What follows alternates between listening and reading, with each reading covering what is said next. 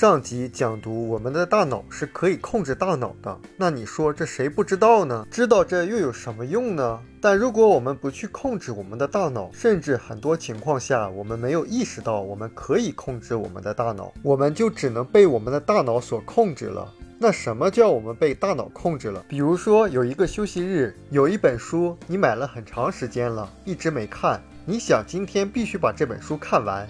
当你拿起书，坐在沙发上。翻开一页，开始看了一会儿，忽然感觉自己有些渴，然后到厨房接杯水喝。完事儿后，路过儿童房，看孩子在里面玩的挺热闹，你又进去参与了一会儿。过一会儿，忽然想起自己要看书，就又回到沙发上。忽然又看到遥控器有些脏，你找一块布把遥控器擦一擦，顺手就用遥控器把电视打开，翻了几个台，看了一会儿电视，又意识到自己需要看书了。然后把电视关了，继续看书。才看不一会儿，手机又响了。接了一个推销电话后，又顺手看一下微信，刷刷朋友圈。刷完朋友圈，忽然想到自己还想查一个事情。当打开网站的时候，又点开看了一下网站推送的一些新闻。接着查完事情以后，又重新做好开始看书。看了几行字后，下意识的去看一下手机几点了，发现两三个小时就这样过去了。可是连两页书还没看完。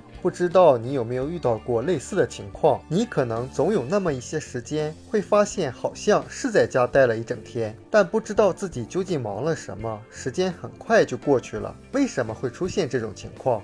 就是因为我们的大脑太活跃了。难道大脑活跃不是好事吗？可有的时候就变成坏事了。你的大脑很活跃，然后你的注意力又很容易受到它的指令，所以有的时候就是在我们没有意识到的情况下，它在不停的操控你的注意力，然后你就轻易的被你的大脑所左右了。我们用大脑思考，用它来指导自我行为，所以我们就以为我们在控制自己的大脑，但是在我们无意识的情况下。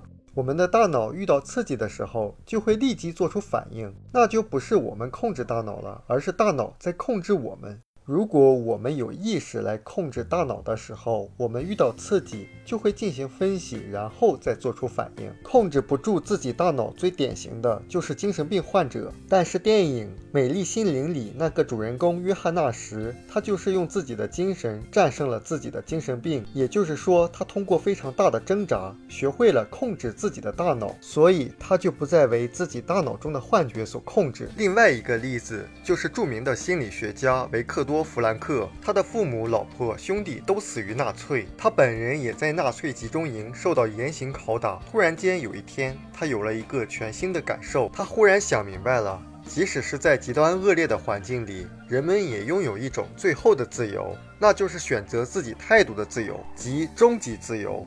也就是说，纳粹可以把我的身体禁锢起来，限制身体的自由，且严刑拷打，但无法限制我决定自己态度的自由。所以说，弗兰克明白了自己其实可以控制自己的大脑，而不是被自己的大脑所左右。所以在最为艰苦的那段时间里，他选择了积极向上的态度，他没有悲观绝望，相反。他在脑海中设想自己重获自由之后该怎么样站在讲台上，把这一段痛苦经历讲给自己学生听。就是凭着这种积极乐观的思维方式，弗兰克尽管身处集中营，却可以让自己的心灵超越牢笼的禁锢，在自由的天地里驰骋。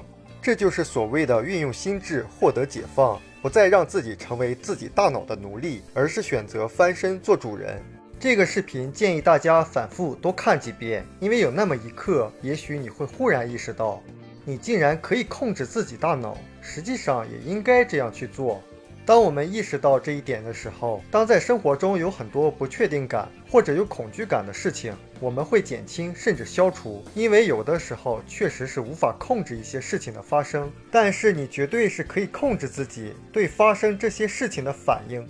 我们书友会希望用十五年时间带动一亿人读书，改变思维，思考致富，和一千个家庭共同实现财务自由。快来加入我们吧！